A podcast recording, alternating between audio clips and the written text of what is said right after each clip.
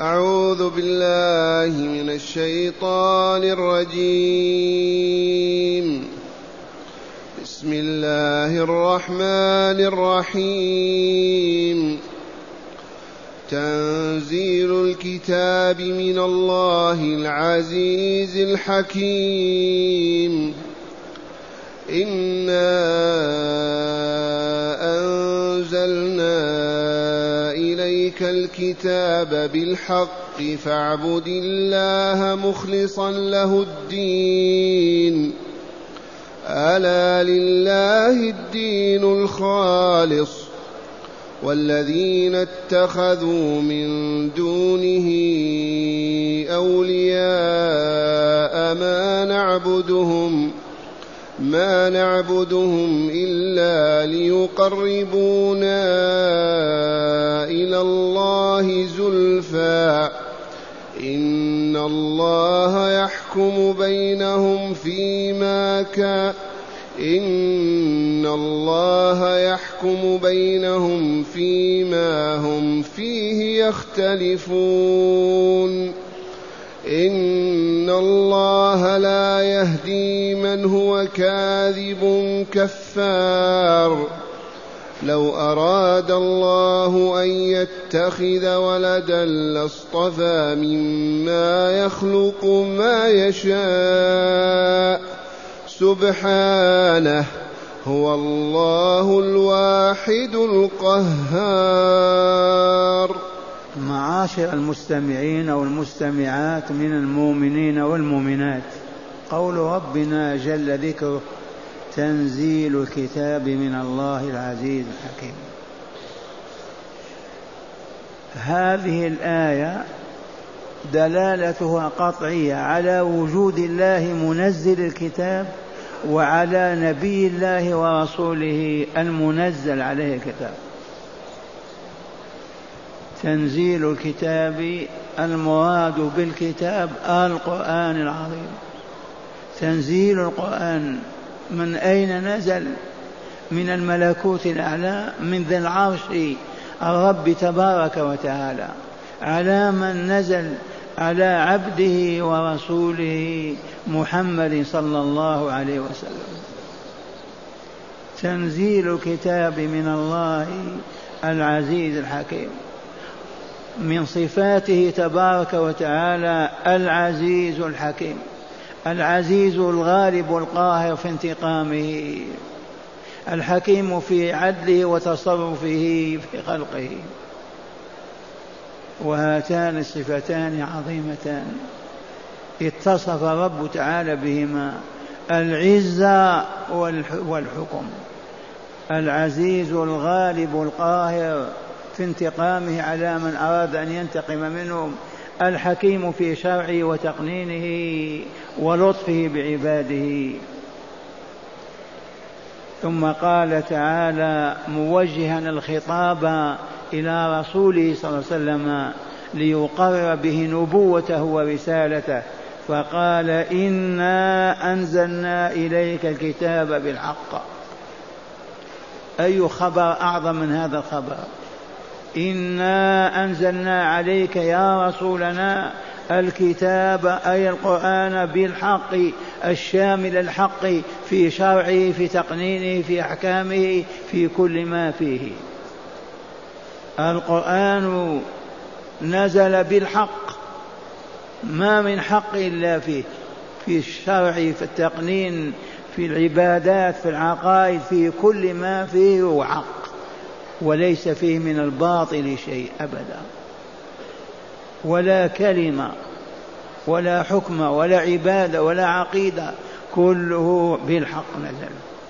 نزل بالحق. ليظهره الله تعالى على الأرض. يعبده من هيأه الله لذلك ويتركه من هيئ للشرك والكفر والنار والعياذ بالله. إنا أنزلنا إليك الكتاب بالحق. إذا فاعبد الله مخلصا له الدين. فاعبد الله يا رسولنا. مخلصا له العبادة لا تشرك به غيره أبدا. لا تشرك بعبادة الله غير الله. فاعبده وحده. فالله لا يقبل العبادة إلا إذا كانت خالصة لوجهه لا يراد بها إلا وجه الله عز وجل. وأبو هريرة يقول جاء رجل إلى رسول الله صلى الله عليه وسلم وقال يا رسول الله إني أتصدق إني أصنع أريد بذلك وجه الله تعالى وثناء الناس علي.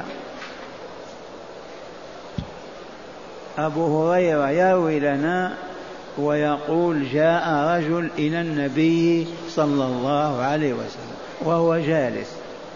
ماذا قال رجل؟ قال يا رسول الله إني أتصدق وأصنع ما شاء من الخير أريد بها وجه الله وثناء الناس علي.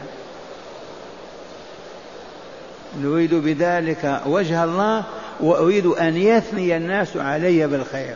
يقولون فلان صائم فلان متصدق فلان مجاهد.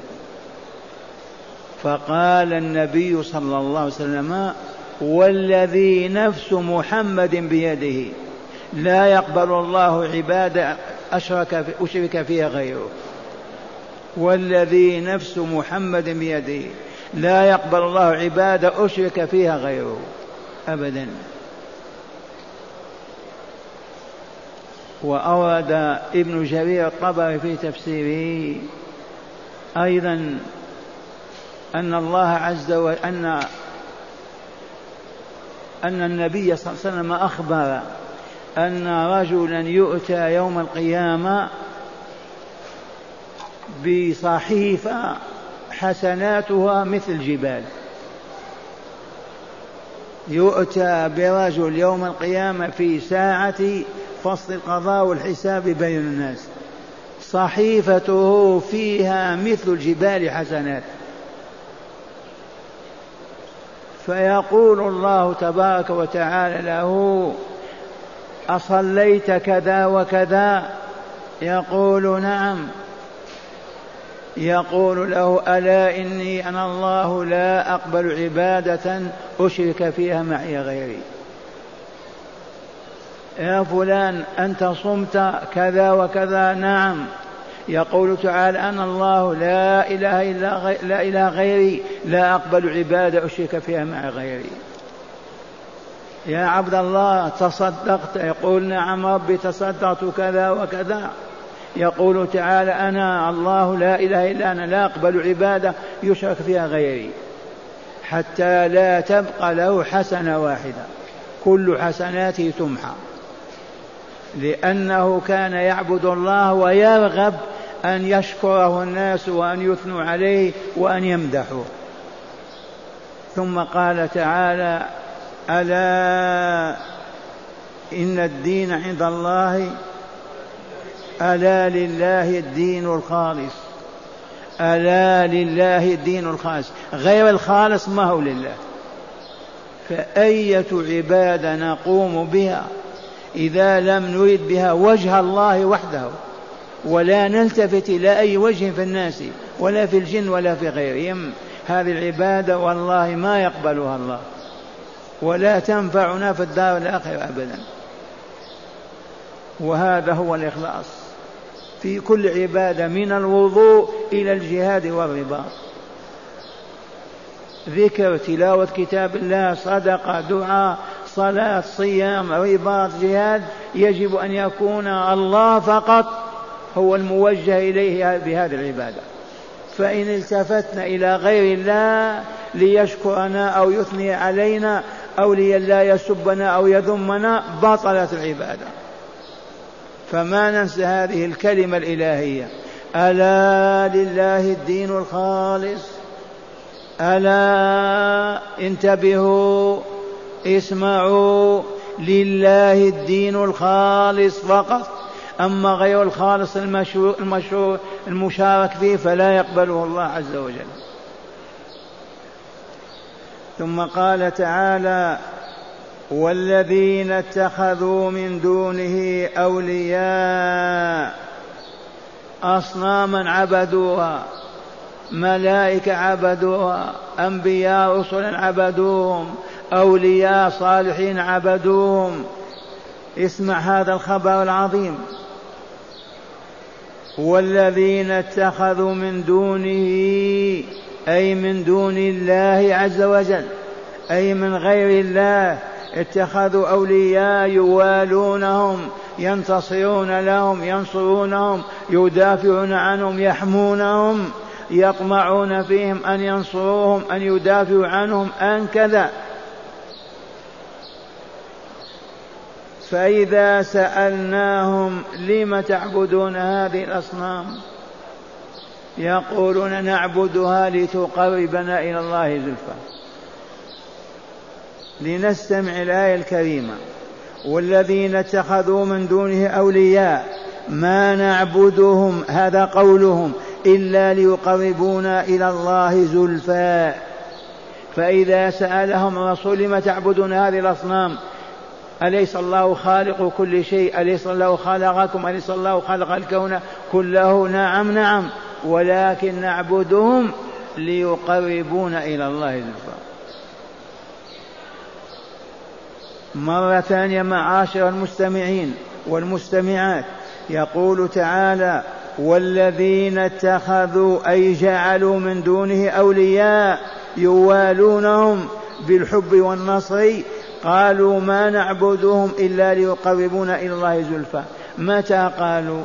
لما يقول لهم الرسول أو أبو بكر أليس الله خلقكم؟ يقولون بلى. أليس الله خلق السماوات والأرض؟ يقولون بلى. أليس الله يحيي ويميت؟ يقولون بلى. إذا لم تعبدون هذه؟ يقولون نعبدهم ليقربونا إلى الله زلفى. ليشفعوا لنا عند الله. وهذه كانت مع عباد الأصنام. وانتقلت الجاهلية إلى المسلمين لما هبطنا من علياء السماء وأصبحنا أميين يعبدون الأولياء بالحلف بهم بالذبح لهم بالنذر والعيد لهم بالبناء عليهم بحمايتهم دفاعا عنهم. لما هذا يقولون نتقرب إلى الله بذلك؟ ليقربونا إلى الله زلفى.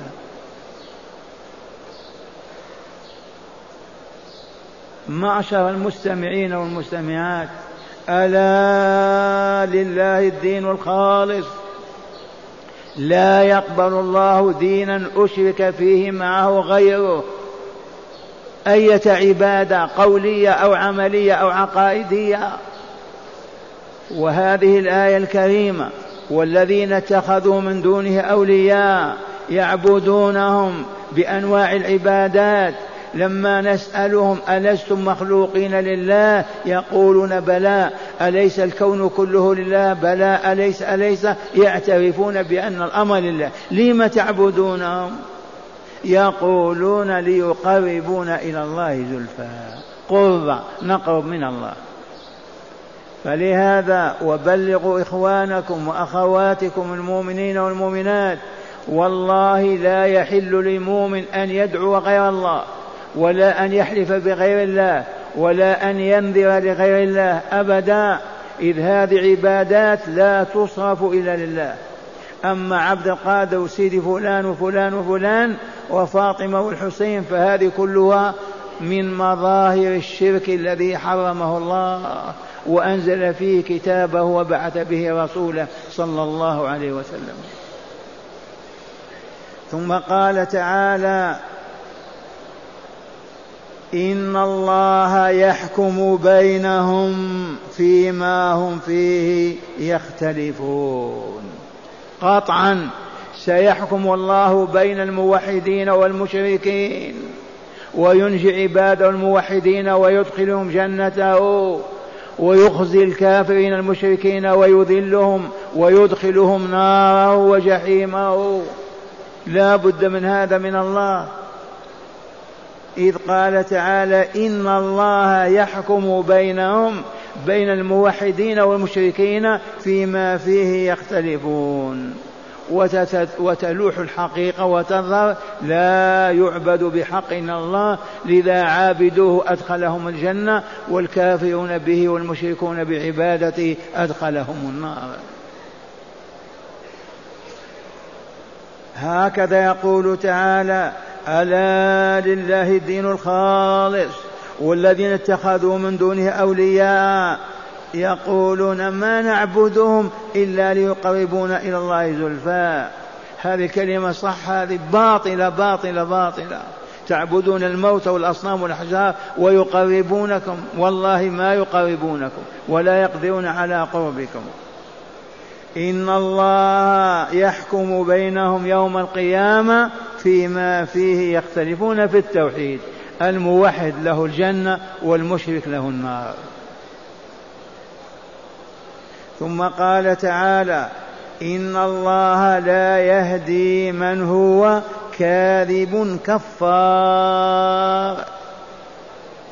إن الله لا يهدي إلى الإيمان إلى الإسلام إلى الإحسان إلى العبادات. لا يهدي شخصا. علم الله أنه سيكون كذابا كفارا. كثير الكذب كثير الكفر. إن الله لا يهدي من هو كاذب كفار. ومعلوم لدى المؤمنين والمؤمنات أن الله كتب في كتاب المقادير هذا شقي وهذا سعيد. والله العظيم.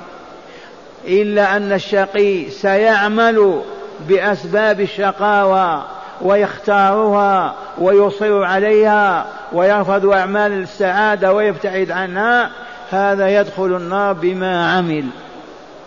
وهذا أيضا كتب الله له السعادة الجنة وعلم أنه سيطيعه ويعبده ولا يعبد غيره ولا يعصيه حتى يتوفاه فكتب له الجنة. هذه المسألة العقائدية مهمة أكرر القول فيها. القدرية ينفون القدر والعياذ بالله تعالى والجبرية كذلك. ونحن نقول قبل أن يخلق الله العباد خلق القلم فقال اكتب ماذا اكتب اكتب ما هو كائن إلى يوم القيامة. اذا فما من حادثة تحدث في الكون إلا وقد سبق بها علم الله وكتبت في كتاب المقادير هذه الصورة العامة. يبقى الأشخاص من النساء والرجال. فالله يقول في هذه الآية الكريمة إن الله لا يهدي من هو كاذب كفار. المصر على الكفر وكثير فعاله المصر على الكذب ما يهديه الله في الدنيا ولن يتوب عليه ولا يدخل الجنة. كتب ذلك في كتاب المقادير. لكن يدخل النار بسبب ماذا؟ بتكذيبه وكفره. فلان يدخل الجنة. بسبب ماذا؟ كتب الله له الجنة في كتاب المقادير. لكن وكتب أسباب الجنة الإيمان والعمل الصالح. فهو مؤمن يعمل الصالحات مبتعد عن الذنوب والآثام مبتعد عن الكفر والشرك حتى يموت. فبهذا قرر الله وقدر له الجنة. هكذا يقول تعالى إن الله لا يهدي إلى أين؟ إلى الإسلام إلى التوحيد إلى الإيمان إلى العمل الصالح. ما يهديه؟ لماذا؟ لأنه كاذب كفار.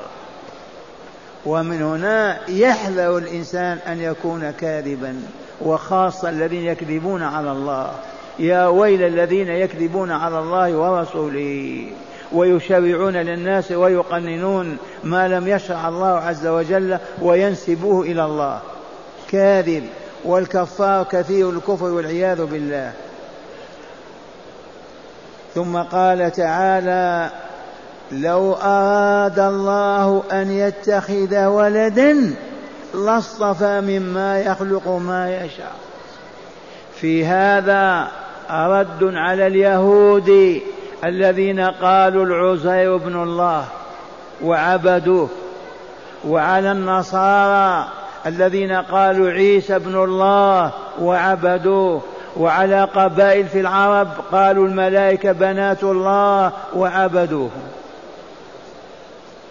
هذا الشرك وهذا الكفر شائع على الأرض. اليهود يدعون أن العزير عليه السلام ابن الله. ويعبدون ويتقربون به إلى الله كالأصنام.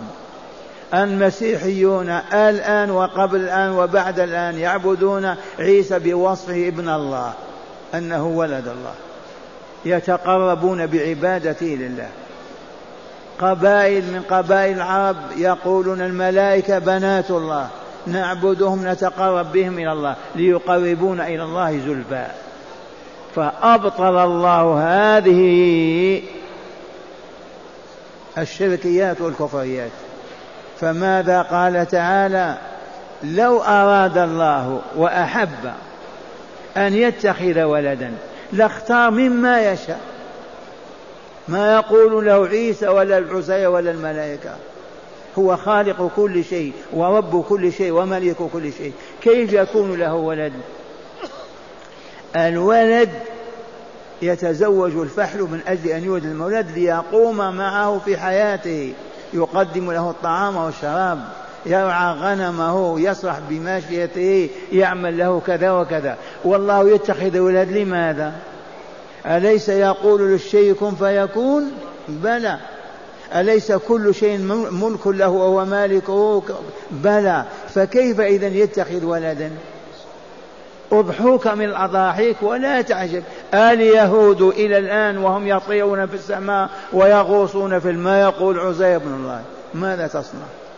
النصارى الذين ملكوا الشرق والغرب واستعبدونا المسيحيون النصارى ما زالوا إلا يقولون عيسى بن مريم عيسى بن الله.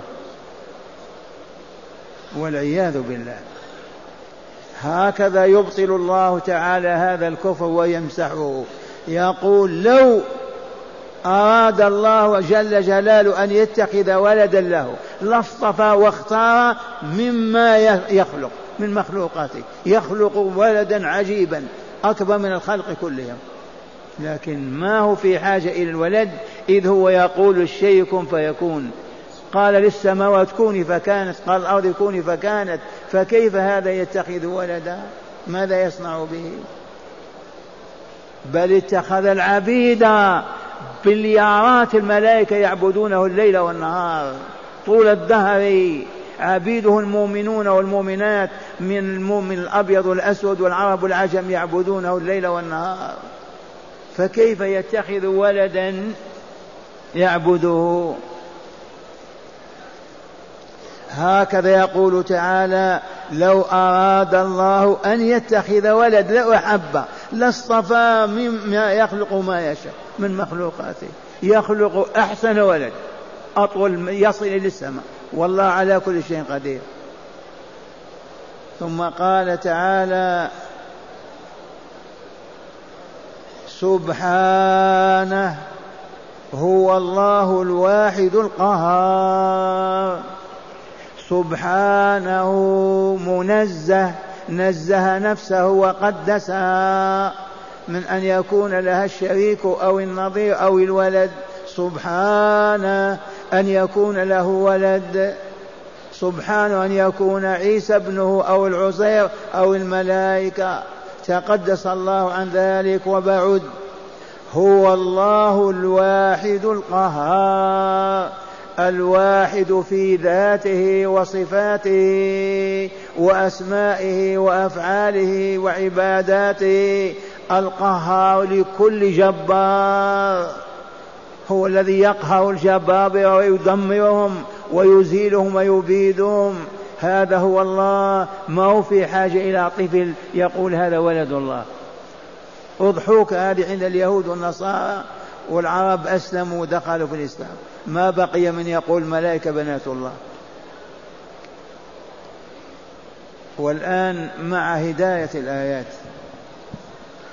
بسم الله والحمد لله والصلاة والسلام على خير خلق الله سيدنا ونبينا محمد وعلى آله وصحبه. من هداية هذه الآيات أولا تقرير النبوة المحمدية. من هداية هذه الآيات التي قرأناها الآن وتدارسناها. من هدايتها تقرير نبوة محمد صلى الله عليه وسلم. ايتوني بنصراني ببوذي بمجوسي بكفار والله لن يستطيع أن يرد هذا إلا بالكفر والعناد. كيف لا يكون رسول الله والله ينزل عليه كتابه؟ لكن العناد والإصرار على الكفر وعبادة الدنيا والشياطين تمنعهم. الآن يسمعون القرآن يقرأ في الدنيا كلها. في روسيا يقرا في الإذاعات. يسمع القرآن على من نزل هذا القرآن. ما يقولون لما لما على من نزل. على محمد رسول الله. يعرضون ويتكبرون. من أجل أن لا يسلموا قلوبهم ووجوههم لله. فيصبحون لا ينكحون إلا ما أذن الله ولا يأكلون ولا يشربون إلا ما أذن الله ولا يلبسون إلا ما أذن الله ولا يعطون إلا ما أذن الله. ما يريدون أن يتقيدوا بالدين إذا فيكفرون. محمد ما هو رسول؟ كيف ما هو رسول؟ تنزيل الكتاب من الله العزيز الحكيم على من نزل. نعم. ثانيا تقرير التوحيد. ثانيا تقرير التوحيد. من هداية هذه الآيات الخمس التي تدارسناها تقرير التوحيد وهو أنه لا يعبد بحق إلا الله. لما لأنه هو خالقنا وخالق كل شيء لنا. كيف نعبد ما أو حجر أو صنم أو إنسان أو حيوان؟ كيف يعقل؟ لا يعبد إلا الله.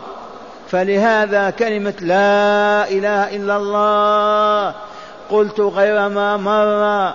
لو يجتمع علماء الدنيا كلهم فلاسفتهم طيارهم سحرتهم والله ما ينقضونها. أقسم بالله بالمنطق يعني كيف تنقض؟ تنقض إما أن يقولوا لا إله كما قالت العلمانية والبوشية والشيوعية لا إله لا يوجد. هذا كلام الأطفال ما يقولون المجانين ما يقولون. هذا الكون كله من خلقه أمك وإلى أبوك. كيف تقول لا إله؟ يضحكون على عقول الهابطين لا إله الحياة مادة. هذا المذهب هبط وتمزق وانتهى. والذي نشره اليهود عليهم لعائن الله. هم الذين أوجدوا هذه الروح الخبيثة في أوروبا التي كانت تعبد المسيح حتى تخلت عن المسيح واستطاعوا أن يسودوهم ويحكموهم ويسخروهم لهم. كيف لا إله؟ من خلقني أنا حتى أقول لا إله؟ ما نستحي. تستطيع أن تقع أمامك كاس ماء وتقول لا, لا موجد له كاس فقط. والعالم كله من أوجده. ثانيا يقولون الآلهة اثنين والله ما يستطيعون أن يوجدوا إلها آخر مع الله إذ كلهم مربوبون مخلوقون. ثلاثة مستحيل. فلم يبق إلا لا إله إلا الله فقط. لا يوجد إله إلا الله. لا يوجد اثنان ولا ثلاثة ولا أربعة ولا ألف ولا ما في إلا إله واحد وهو الخالق لهذه الكائنات المدبر لهذه الحياة وهو الله اسمه الله وله مئات اسم لا اسم. نعم. ثالثا بطلان الشرك والتنديد بالمشركين. من هداية هذه الآيات التي تدارسناها إبطال الشرك نزعه انتزاع لا شرك أبدا لا يعبد إلا الله وبيان مصير أهله وهم في جهنم والعياذ بالله تعالى. وأكرر القول والحاضرون من إخواننا من الشرق والغرب لقد شاع في ديارنا عبادة القبور. بزيارتها والعكوف حولها. والله بعيني هاتين رأيت الجماعة تعكف تعكف على القبر ثلاثة أربعة. والحلف بالأولياء حق سيدي فلان وسيدي فلان هذا شرك. الذبح لها النذر يا سيدي فلان إذا كان الله أعطاني كذا نفعل لك كذا وكذا. كل هذا شرك باطل كفر والعياذ بالله. ونحمد الله أن خف وقل وأصبح كثير من البلاد ما يوجد فيه هذا الشرك والحمد لله. نعم. رابعا تقرير البعث والجزاء يوم القيامة. من هداية هذه الآيات تقرير البعث تحقيقه. والله لنبعث أحياء كما كنا. ونحاسب عن أعمالنا هذه ونجزى بها. تقرير الحساب والجزاء لأن هذه الدار فانية وإلا لا؟ لو كانت باقية ما فيه موت نقول ما في دار آخرة. لكن ها نحن نشاهد وترحل يوميا وإلا لا؟ إلى أين؟ إلى الدار الآخرة. والدار الآخرة كما علمتم الجنة فوق السماء السابعة والنار تحت الأرض السفلى السابعة. الأرواح الآن في عليين والأرواح الكافرين الفاسقين في سجين. حتى تنتهي هذه الدورة تنتهي الحياة ويخلقنا الله من جديد رجالا ونساء ويحاسبنا ويجزينا بعملنا هذا. فمن كان عمله إيمانا وعملا صالحا زكت نفسه طابت طهرت أدخله الجنة. ومن كانت منتنة عافنة بالشرك والإثم والذنوب أهبطه إلى سجين.